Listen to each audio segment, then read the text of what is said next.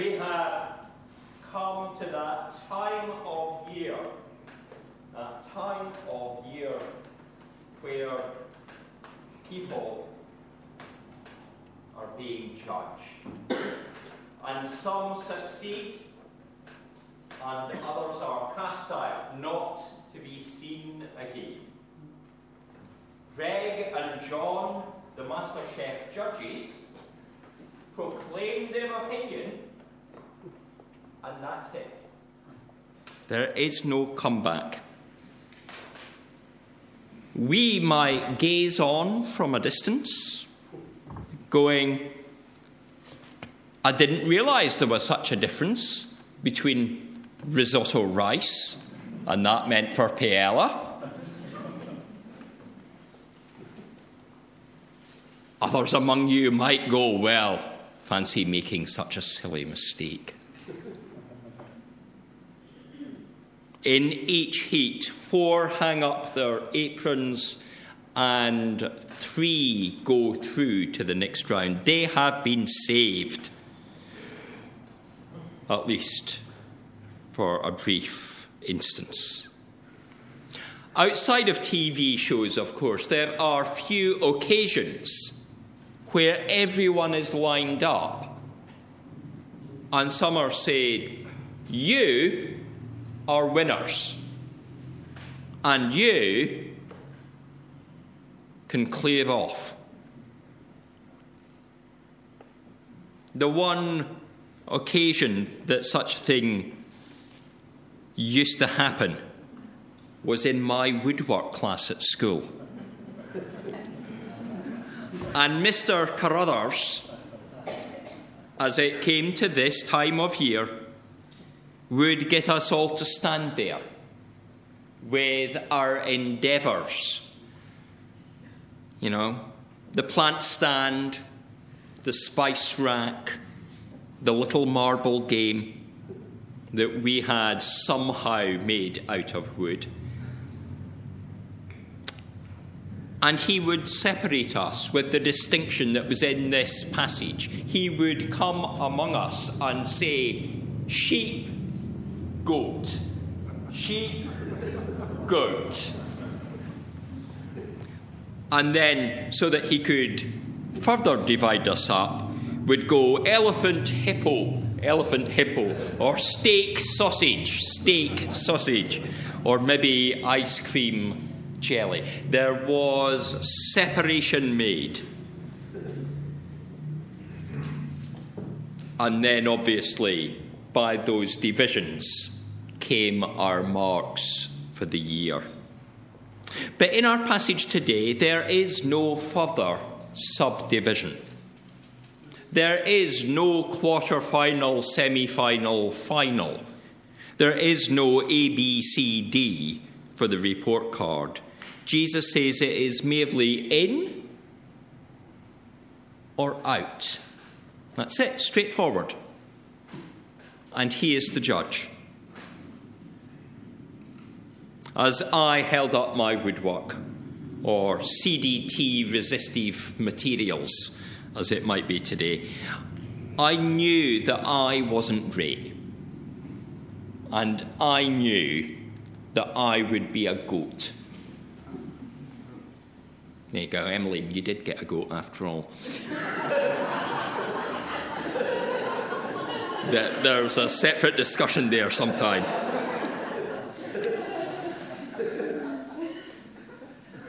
But the same could not be said of the folk in this passage.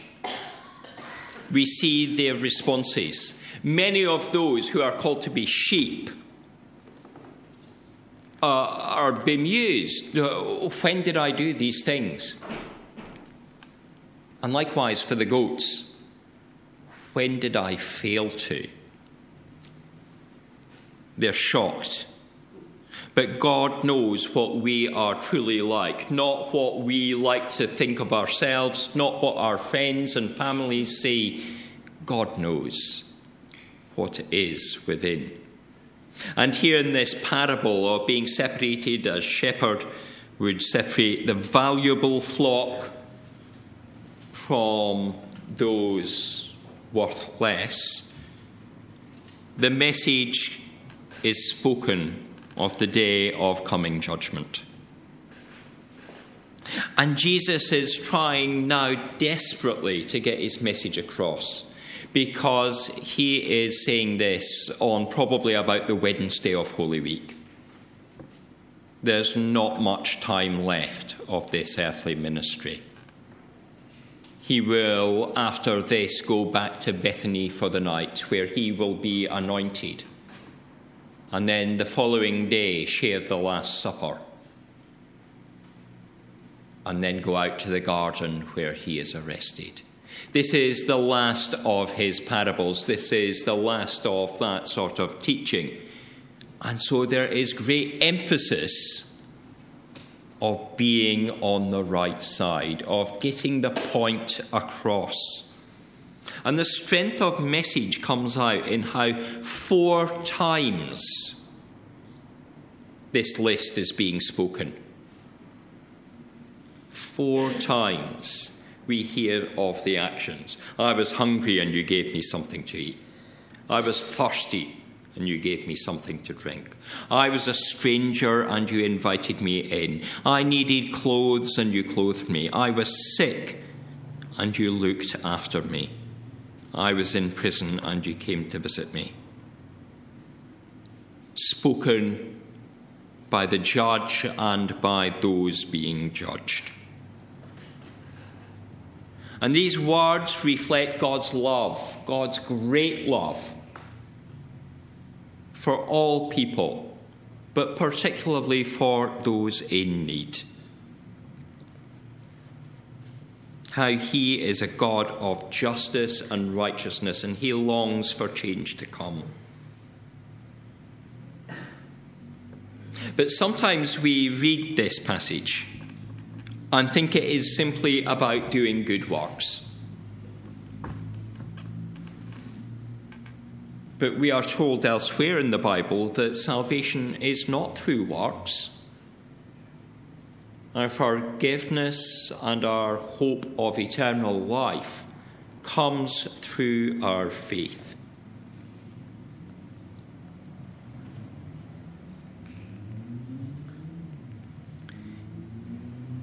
And one of the problems is that we don't always interpret the Bible correctly. There's a dimension to the reading that we sometimes miss. The words of judgment are not simply directed towards one people like the children of Israel, or to the Gentile believers, or to the disciples, or those who have no faith. But they are directed, we hear at the beginning of the passage, to the nations, to everyone, everyone that could be there. And the passage is not about how caring we are or how well we have engaged in mission, but how the message of the gospel is heard and responded to by the people of the nations. When we hear of God's love, how do we respond? When we hear the gospel, does it make a difference?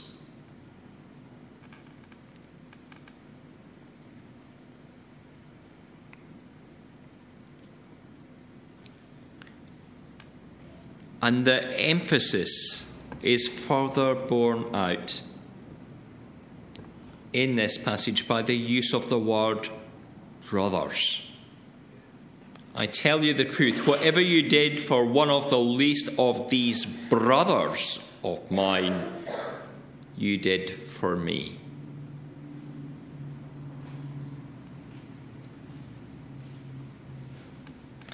And Jesus only uses that word when he is talking of his followers, those who have confessed in him, who have become a believer. These people that Jesus is seeing himself as being are people who have Christ within them. People that have gone to the nations And so this passage on judgment is about how that mission is responded to.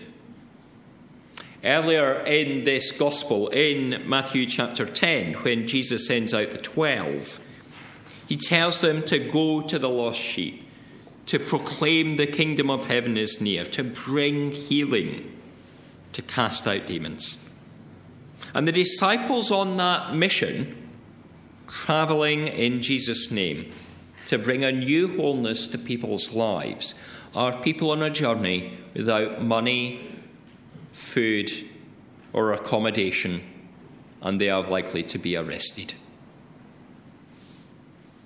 The description of hungry, thirsty, naked stranger who needs a home or has been imprisoned is not a description purely targeted at anyone off the street.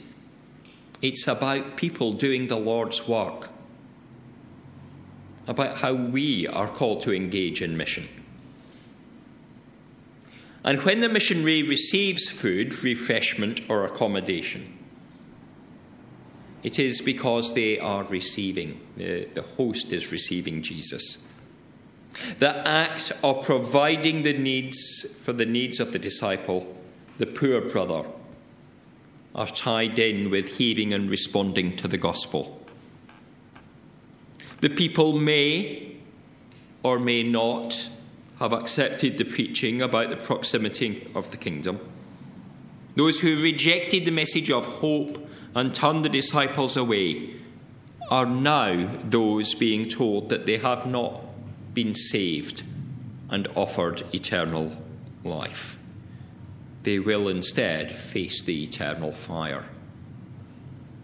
Like all the readings we have had on these Sundays in Lent, the message is partly directed at those in authority in the Jewish temple. People who were sure of their place, people who were confident in their faith, are being told, really? Think again. How have you lived? How will you be judged? And so there's two sides to how we must respond to the passage. If we are brothers and sisters of Christ, if we have made that commitment to follow,